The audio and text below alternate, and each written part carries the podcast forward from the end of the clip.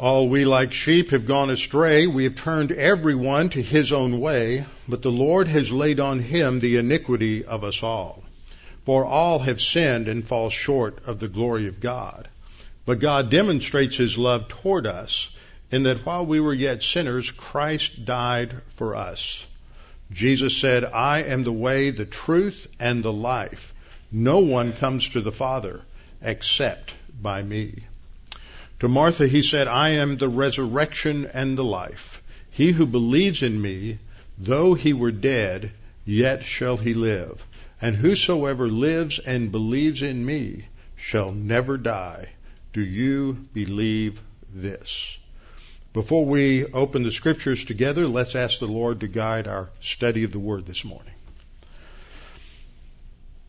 Our Father, we are thankful that we have your Word. And as we study your Word, we are amazed at its consistency, at its accuracy, at the fact that it, every time we study, every time we go back and read, new things are revealed to us through your Word. We come to understand new things. Our thinking is illuminated.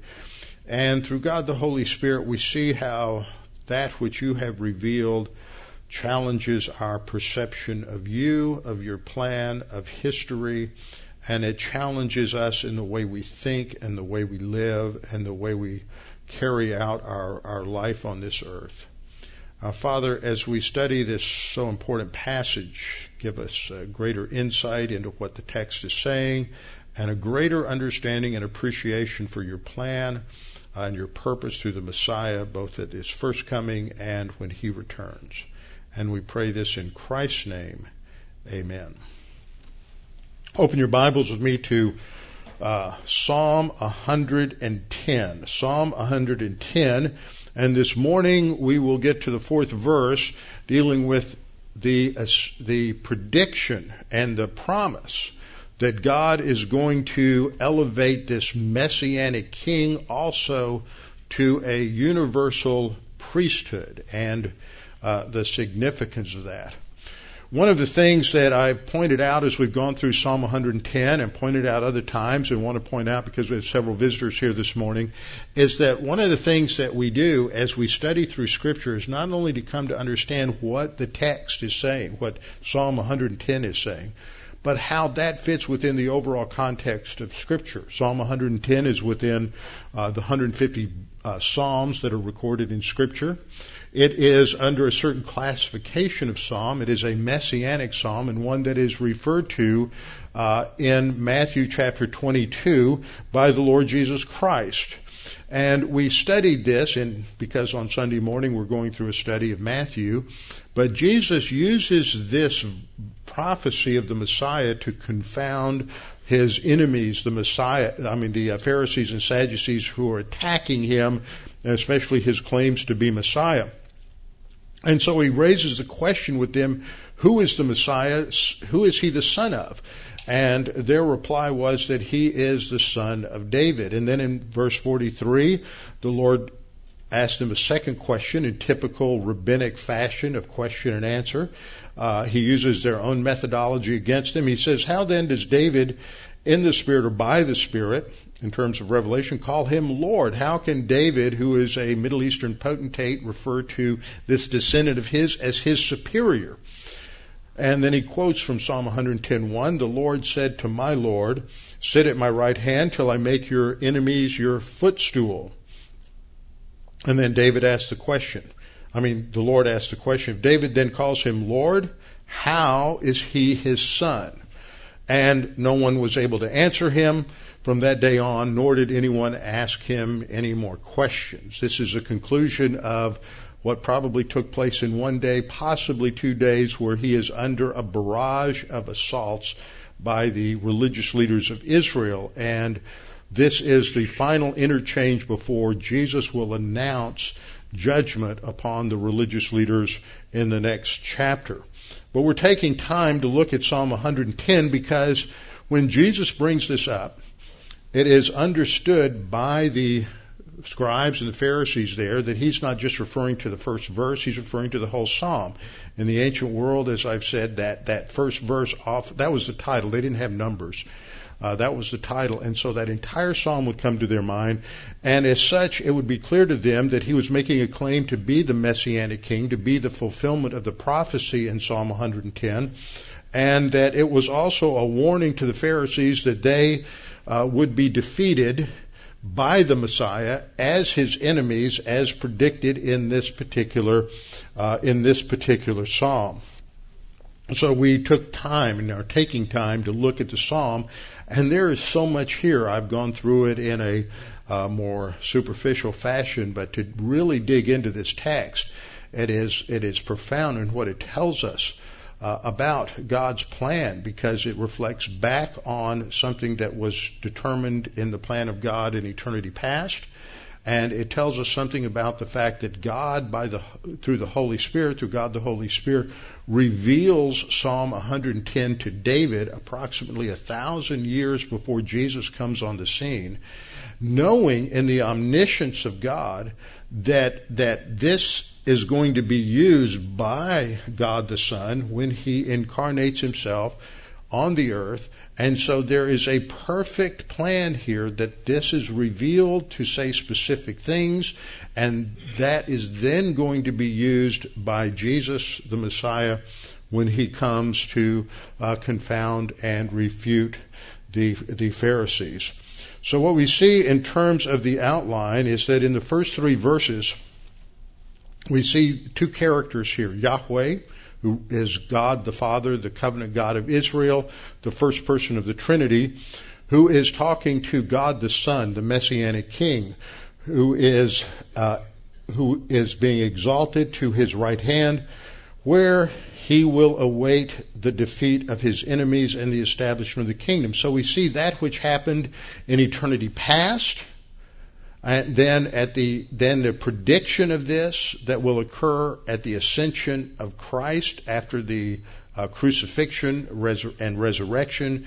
And then he goes to the right hand of God the Father in heaven, where he is awaiting the coming of the kingdom. And he is, as we've seen through comparing with other scriptures, where he is actually asking the Father for the kingdom, and until the right time comes, that kingdom is held off. So we see that the kingdom is yet future. So in this passage, we're going to see a little structure of the outline or panorama of history.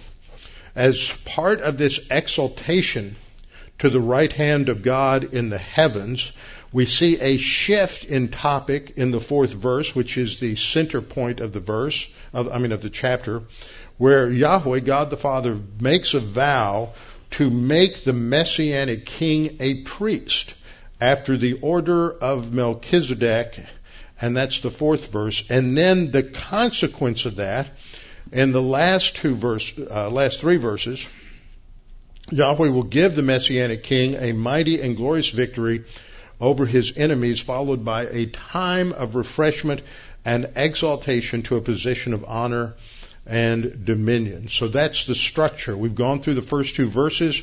I hope that today we will make it through at least two verses. Okay, the order of events that we see from this psalm that will take place from the time of the ascension of Jesus to heaven, which is 40 days after the crucifixion, to the establishment of his kingdom, the future 1,000-year messianic rule, we see summed up in 8 points. First of all, there's the ascension of Messiah to heaven. Second, he is seated at the right hand of God on what he refers to in Revelation 3:21 as my Father's throne. Jesus is not on his throne. He's not on David's throne. He is on his Father's throne. Point number 3, asking for the kingdom according to Psalm 2:8. And then, according to Psalm 7:14, a time will come at the end of this present church age, a time will come when he is granted the kingdom in Daniel 7:14 by God the Father, who is described there as the Ancient of Days.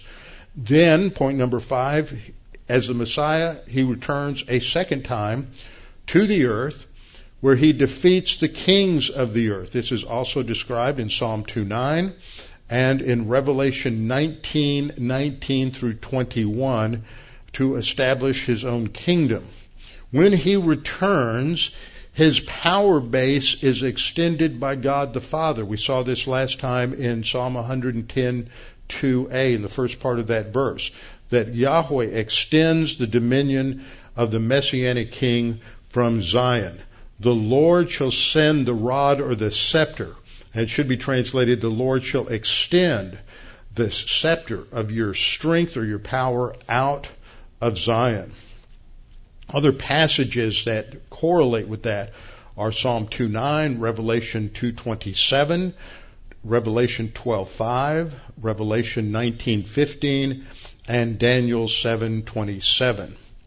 Then the seventh thing that we've learned is that the Messianic ruler will establish his righteous rule in the midst of his enemies. He will defeat his enemies.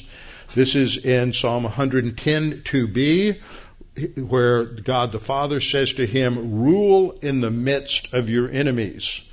Psalm 45, 6 and 7 says that he will rule by his righteous scepter, and that verse is quoted in Hebrews chapter 1, verse 8.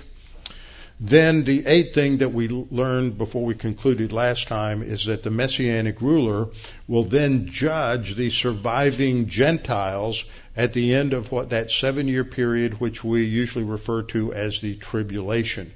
He judges the surviving Gentiles as well as the surviving Jews, but the point here is over the surviving Gentiles. That's also described in Joel 3, 1 through 3, and Matthew 25, 31 through 46. And his kingdom is established in fulfillment of Daniel 7:27.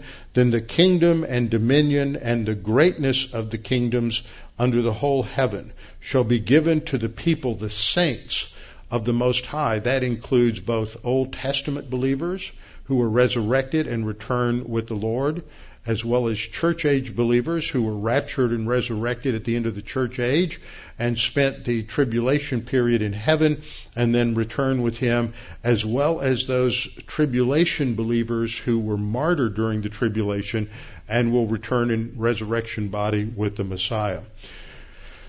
His kingdom is an everlasting kingdom, and all dominion shall serve and obey him, as we're told in Philippians chapter 2, and every knee shall bow in heaven and on the earth. Now we come to Psalm 110, verse 3. Psalm 110, verse 3.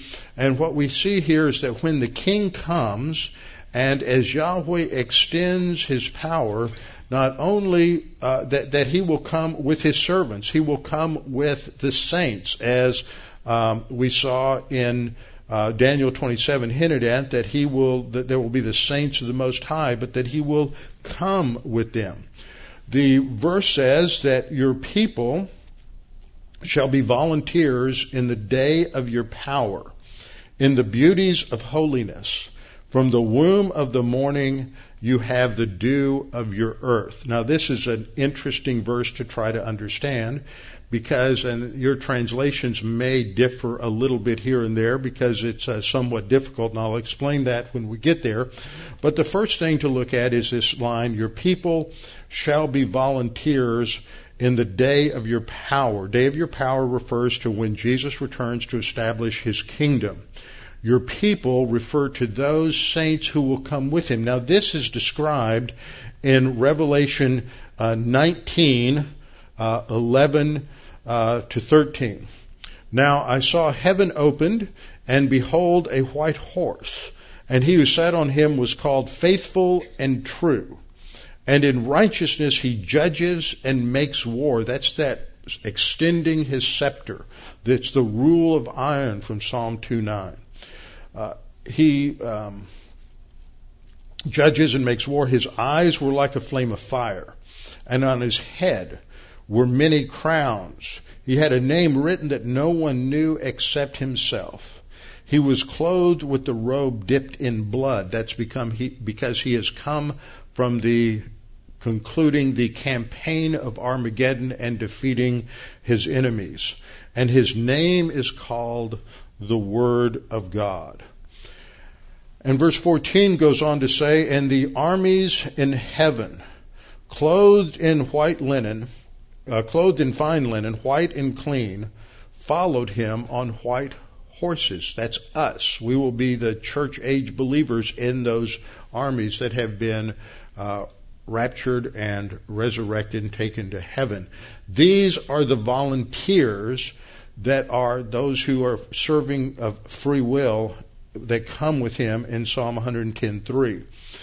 Verse 15 says, "Now out of his mouth goes a sharp sword, that with it he should strike the nations." That's a strong word, having to do with defeating the nations or the Gentiles, which is probably a better translation there. Ethnos, meaning individuals, the Gentiles and the enemies of Israel that has risen during the end of the tribulation. "And he himself will rule them with a rod of iron," Psalm 2:9. "He himself treads the winepress of the fierceness and the wrath of God." And that language speaks of the judgment of God upon the earth dwellers, the unbelievers, those who have rejected God and rejected Jesus as Messiah. Now, when we go back and we look at Psalm 110:3 and start looking at the language here, the first line reads, "Your people shall be volunteers." And the word there for volunteers is a Hebrew word, nedavah, which is a word that describes a free will offering. A free will offering was an offering that people brought out of their own desire, their own will, their own volition to give a gift to God in the Old Testament. And it is a term that also is used to refer to doing something voluntarily, or volunteering to do something. And so in this context, it has to do with his people who are serving God voluntarily. Now, that relates back to the fact that every person comes to salvation of their own free will. Every person has a decision to make at some point in their life. First of all, are they going to believe God? And if they are going to believe that there is a God, then the next step is to find out how to have a relationship with that God, how to be with that God, how to serve that God. And Scripture says that the problem that keeps all human beings away from God is the problem of sin. For all have sinned and fall short of the glory of God. Now, sin's a word that we often need to describe and define for people today, because in the popular culture, they think of sin as only some horrible, egregious kind of action or activity, murder, some sort of betrayal. Often it's defined in terms of politically incorrect actions or sins or things of that nature today. But sin in the Bible is talking about anything that violates the character of God. It is an act of thought. It can be an act of speech. It can be physical actions such as murder or theft. But any action, no matter how small or insignificant it would be, like eating a piece of fruit, which Eve and Adam did in the Garden of Eden, eating a piece of fruit can violate the character of God because it disobeys him.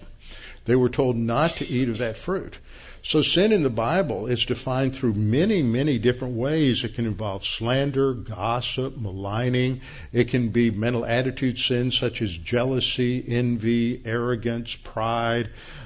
It can be overt actions. Anything that we think, say, or do that violates the character of God separates us from God and his righteousness. He cannot have a relationship with us, and so because of that, his justice must condemn us. But since we are all sinners, we're all born sinners. Isaiah 53 says that all we like sheep have gone astray. Every one of us to his own way. We've gone our own path. But the Lord laid on him the iniquity of us all, which means that our sin was laid on this servant of Yahweh that's described in Isaiah 53, that is the Messiah who takes on the sin of the world so that he pays the penalty and we don't. He is judged for our sin. He who knew no sin, Paul says in 2 Corinthians 5:19, he who knew no sin was made sin for us, that the righteousness of God might be found in us. It is not, we're saved not because of our own good works or righteousness, but the righteousness of Jesus Christ. And so we come to him on the basis of our own volition. If you reject God, if you reject the gospel, then you are not one of those volunteers. You are in the other classification, one of the enemies of God. That's where the Pharisees and Sadducees were, as those who rejected Jesus. So those who come with the Messiah in the day of his power are those who have, on the basis of their own volition, trusted in him, and they are serving him in the day of your power. Now, this is another interesting word. The Hebrew word here is the word chayil, which is not simply a word for power, but it has to do with strength. It has to do with force. Sometimes it refers to military strength. Sometimes it refers to economic or political strength. And here it's the coming of Messiah to establish his political, economic, military authority over the kings of the earth, and to establish his kingdom and dominion. So with the parallelism that we find here in the day of your power, that is when he returns and he defeats the kings of the earth militarily, we see the parallelism between the volunteers in the first line and the military strength in the second line tells us this is talking about those saints who come with the Lord Jesus Christ when he returns, as I read in Revelation chapter 19. Now we get into the next three lines, which go together in the original text. In the beauties of holiness, from the womb of the morning. Now, we can come to a fairly good understanding of that as English as it's translated, but the next line says, you have the dew of your youth. And so I have put the question there, what does that mean? And that's a very important line to understand, but first we have to understand the flow of thought here. Remember, this is talking about what happens when the Messiah comes to establish his kingdom. And then we read the line, in the beauties of holiness. And the word there, translated beauties, is the Hebrew word hadar, which means majesty or honor or splendor. So it's talking about when he comes, when he establishes his power, it's in the beauty, the glory, the splendor, the majesty of holiness. But see, there's a little bit of a problem here in terms of the original text, and that is a question, exactly how is the original text to be read? Because there's what we refer to a textual problem here, and I know that we have at least two people in the congregation who are taking first-year Hebrew now, and they're trying to figure out this difference, okay? This is the word hadar. The last two letters are a D and then an R, a dalet and a resh. That's what we have over here on the right. You can see that the difference between the two is just this very small tick on the right of the horizontal line at the top. You have to have good eyes to spot that. That is known as a tittle. Remember when Jesus said that no yod, not jot, but yod, it's the Hebrew letter that looks like an apostrophe, it's the letter for Y, no jot or tittle, no yod or tittle shall pass away until all of the law has been fulfilled. Because you see, that little tick there makes a difference between an RR and a DR. And hadar and harar are two different words. And it's unclear as to just exactly which one. In fact, there's about 80 Masoretic manuscripts that have harar as opposed to hadar. And it's real easy, if you're not looking clearly, to accidentally see an R instead of a D. Now, neither word would make a tremendous amount of difference in our understanding of the text. If it is hadar, which is the predominant reading in most manuscripts, then it would be translated in the splendor or in the majesty of holiness, or in holy majesty, or in holy splendor. If it is harar, then that is the word for mountain, okay? And that would be translated on holy mountains. Either one can make sense in relation to the prophecy, other prophecy, is that either it's talking about those who come with the Lord and they are arrayed in holy garments. And I think that's probably true. Revelation 19, they're coming in white garments. They have been rewarded with these white garments, as we studied earlier in Revelation chapter 2 and 3, and that's most likely. But they also do battle on the mountains of Israel with the Lord against the armies of the Antichrist at the end of the tribulation period.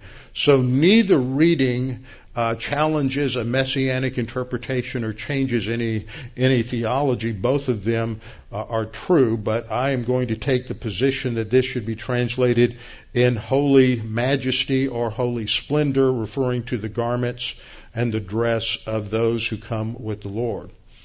Then we have the next line. From the womb of the morning, you have the dew of the earth. Now, this, again, is somewhat of a challenge to correctly or properly interpret because of what is in the text. And I'm going to skip to there we go, that slide. You have this line, you have the dew of your youth. What does that mean? I've read a number of commentaries, and they all come up with some really creative solutions for this. But the reality is that in the most ancient of translations that we have, the Septuagint, which was a translation of the Hebrew Old Testament into Greek that was done about 200 BC, it has a very different reading here. It has the reading, from the womb of the dawn, I have begotten you. From the womb of the dawn, I have begotten you, which is very different from you have the dew of your youth. From the dew of the dawn, I have begotten you. Now, if you can read what's down here, I realize that's a little dark. You make a point that the Masoretic text, that's the official Hebrew text that underlies our Old Testament translations. It was preserved, protected by the group of scribes called the Masoretes that after the defeat of the Jews by the Romans in AD 70, as the Jews regrouped, they have to figure out a way to preserve what they believe, their religion, as well as to preserve their text. And so it was to this group of scribes, known as the Masoretes, who preserved, copied the text. But as Hebrew was originally written, it was only written with consonants, no vowels. And so one of the things that the Masoretes did was developed a vowel system called pointing. And you can see under these letters, you have these funny looking little dots and lines. Those are the vowels. And that what they did was they developed this so that they could preserve the correct pronunciation for future generations. But as time went by after Christianity began and after the destruction of Israel, more and more inroads were made among those in Judaism by Christians who were going to Old Testament messianic prophecies to show that Jesus fulfilled all these prophecies. There are over 100 prophecies in the Old Testament that were fulfilled by Jesus in his first coming. You know, the chances of 10 of these coming true at one time in one person is the same odds as filling the entire state of Texas knee deep on me, not some of you, but knee deep on me, about 2 to 3 feet high, with silver dollars, and then taking some red fingernail polish and putting a dot on one of those silver dollars and stirring it into all of those. Think of it, 900 miles from Beaumont to El Paso, and even more from Brownsville up to some place like Dumas up in North Texas. And so you have huge territory there. Stir that in. The chances of one person blindfolded selecting that one silver dollar is it would be easier to do that than for one person to fulfill those just 10 prophecies, much less 100 prophecies. So the Masoretes had a bit of a problem because they see all these prophecies, they say, oh, that looks like it could be talking about that Jesus of Nazareth. We can't have that. So let's do something. And so they would change, in obvious messianic prophecies, they would change the vowels, and that would change the meaning of a word.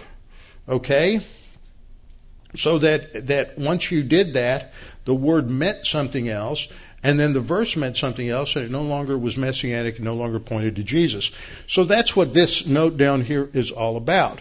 If you take the word that's translated your youth here, it is this word, yalduteka. If you take the vowels out, it's just Y-L-D-T-K. Now, the Septuagint looked at that, no vowel points in 200 BC, that looked at that and said that is from the verb yalad, Y-L-D, and it should be translated begotten you, because the verb yalad means to give birth or to beget.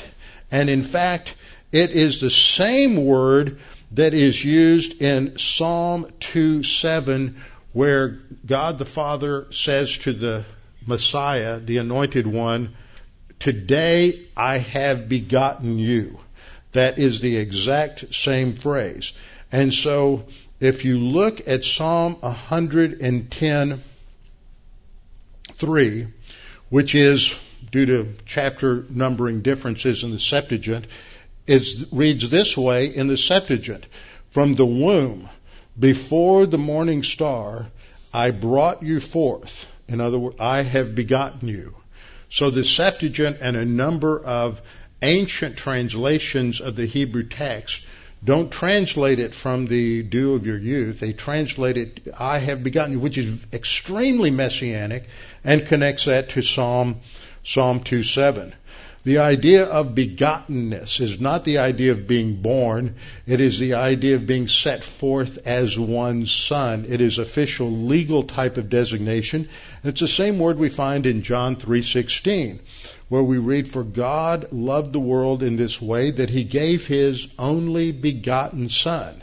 So this terminology of begottenness goes from the Old Testament to the New Testament, describing this unique individual who was referred to as the Messiah in Psalm chapter 2, and as one who is begotten, who is elevated to a position of power. Psalm 2:7, "You are my son, today I have begotten you." And there we have the word yeladtika, and the consonants YLD, TK are the same consonants you have in the word that is translated of your youth in Psalm 110 verse 3. So this makes it clear that Psalm 110:3 is talking about when this Messiah comes who establishes his kingdom as the one who has been declared the begotten one of God. And then the text shifts. The focus of the text shifts as we finish that first section talking about the fact that the Anointed One, the Lord who says to my Lord, "Sit at my right hand," now is going to come in his kingdom. He receives the kingdom from the Father, and then the Father swears an oath in relationship to this person's future role. It says, "The Lord has sworn and will not relent. You are a priest forever according to the order of Melchizedek." Now, for those of you who might be less biblically literate and maybe a little more worldly wise, I'm not talking about a measurement of champagne. If you're not familiar with it, there are a lot of different size bottles of champagne that you can get. The smallest one, way down here on the left, is your normal bottle of champagne, which is 750 milliliters.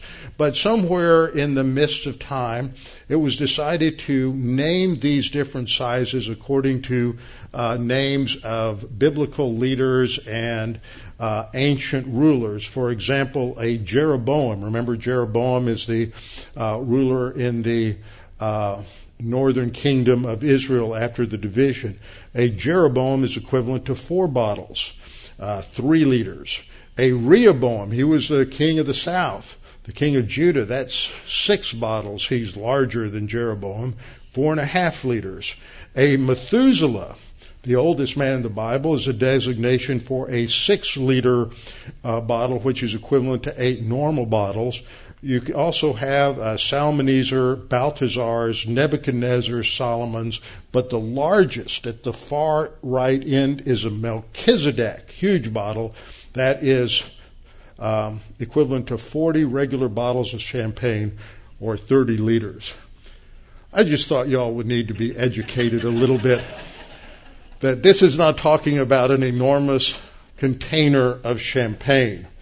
It is talking about a specific order of priesthood. Now, this begins emphasizing the fact that this is so important that Yahweh has sworn. This is God the Father. He swears something concerning this second person, the anointed one, the Messianic king. He swears, and there's nothing higher by which he can swear, so he swears by his own character. He swears by who he is.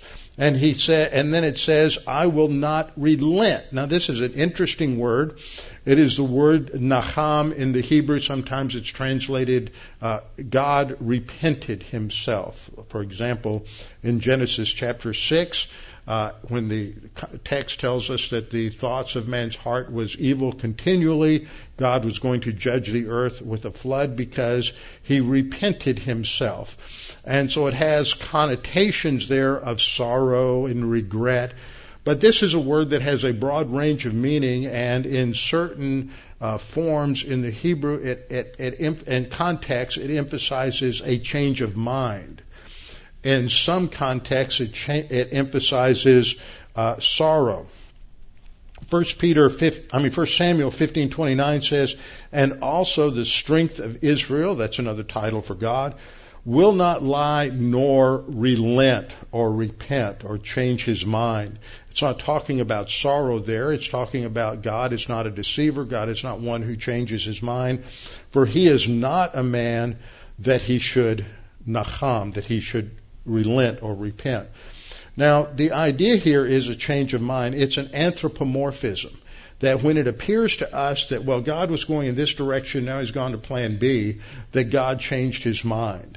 But God knows all things from eternity past. He's omniscient. God doesn't change his mind the way we do, but it just appears to us that he has changed his mind when he always knew that's what he was going to do, because he knew what certain decisions would be in the human race. Now, he says he will not change his mind. This is the oath that he swears. You, speaking to the second person of the Trinity, you are a priest forever. You are a priest forever according to the order of Melchizedek. Now, this is really developed all through Hebrews chapter 7, which is why I read that this morning in our scripture reading. And Melchizedek was a priest in the Old Testament.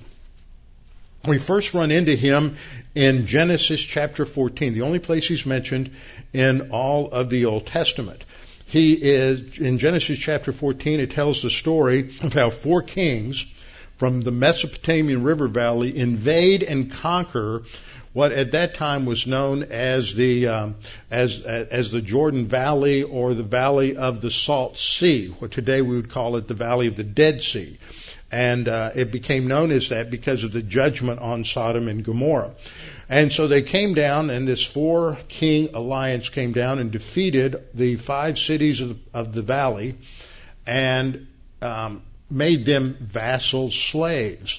And after 12 years, in the 13th year, the scripture says that they formed an alliance, and they revolted against these Mesopotamian kings.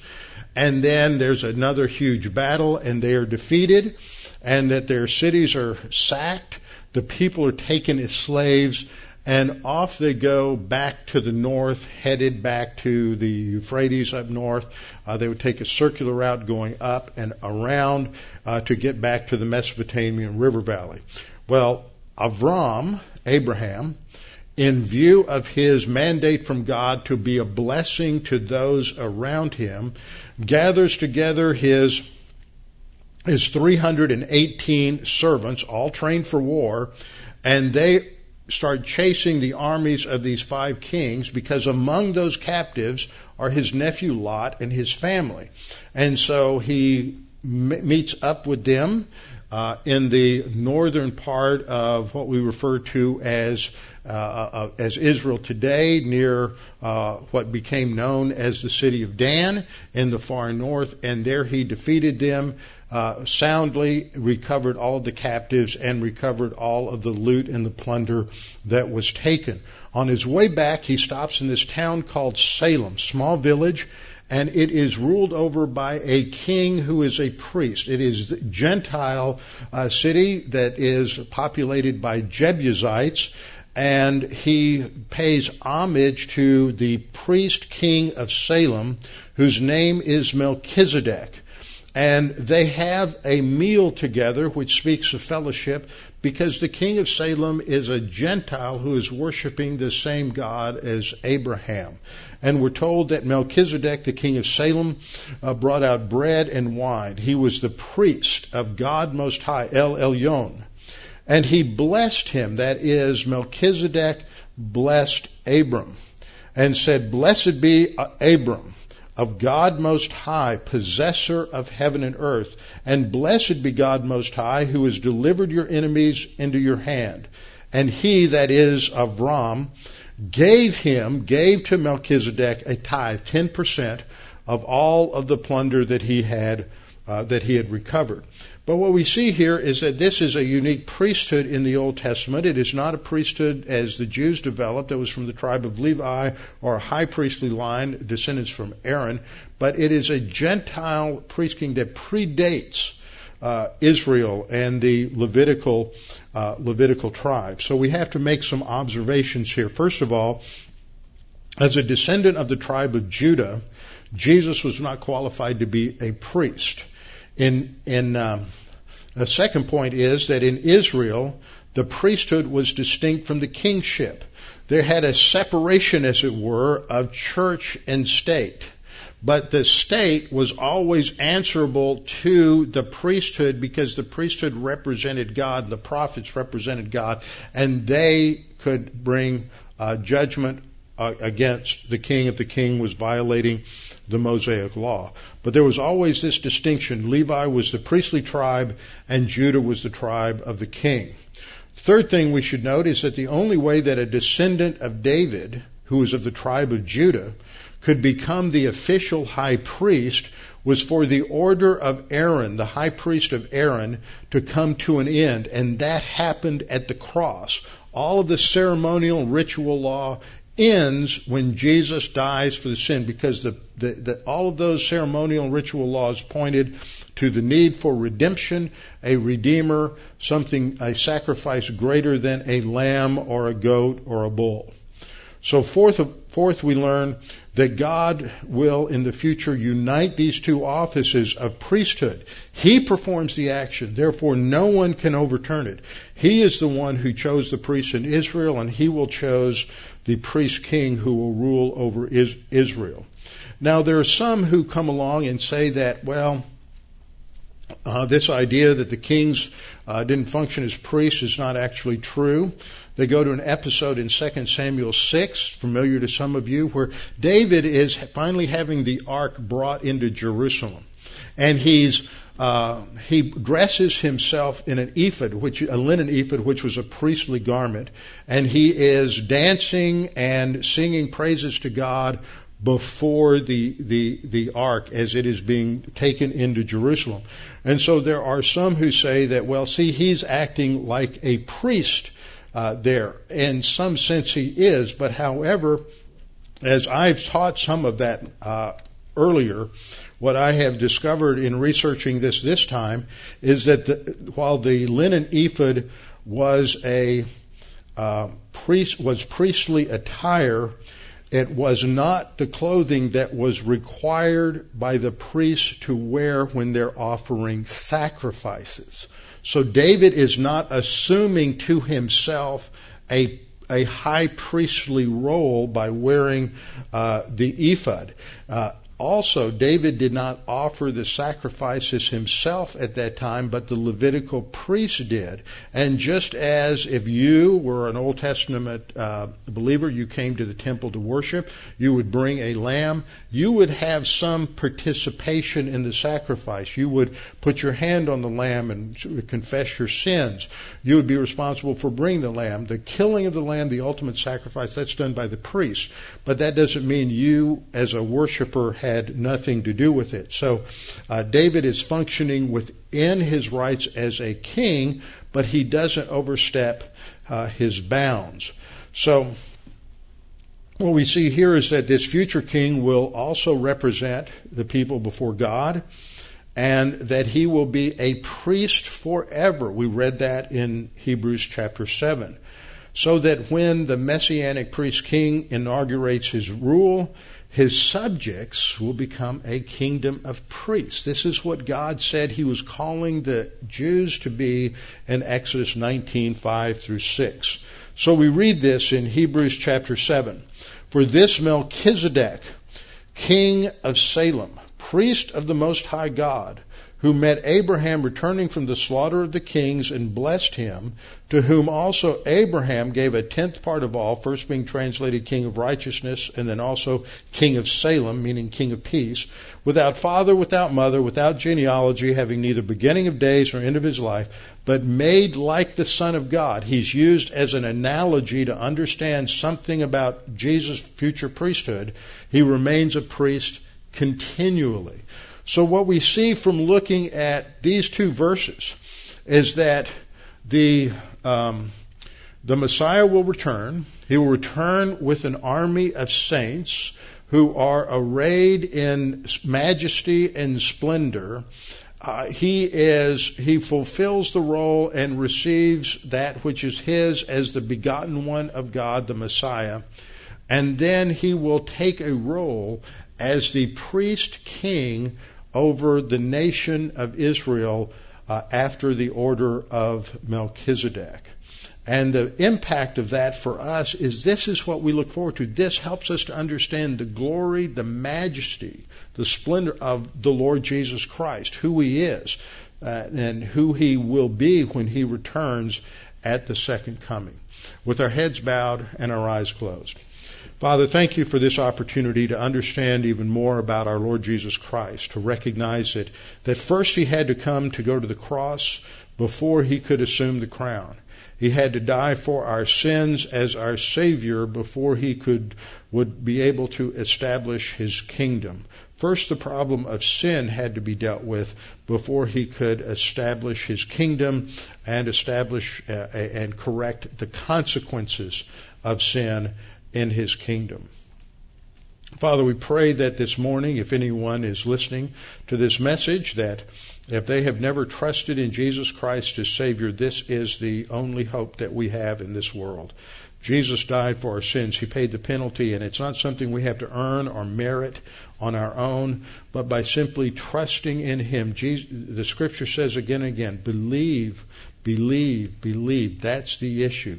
He who believes on him is not condemned, but he who believeth not is condemned already, because he has not believed in the name of the only begotten Son of God. So if you've never trusted in Jesus as Savior, this is the challenge to you, to waste no time, but to trust in him. The instant the thoughts form in your minds that you believe Jesus is the promised Messiah who died for you, the instant you believe that, you become a child of God. You receive the righteousness of Christ, you are justified, and you are regenerated and saved eternally. And for those of us who are, this psalm encourages us, because we know that there will come a time when the current politics and the horrors of political systems of today will be vanquished under the power of the Lord Jesus Christ, who will establish his perfect reign, his righteous reign, and rule over the earth. And that is something that we anticipate. But today our role as representatives of the throne of God is to proclaim the gospel, communicate the gospel, and encourage other believers with the Word of God. And we pray that we'll be challenged by these things. In Christ's name, amen.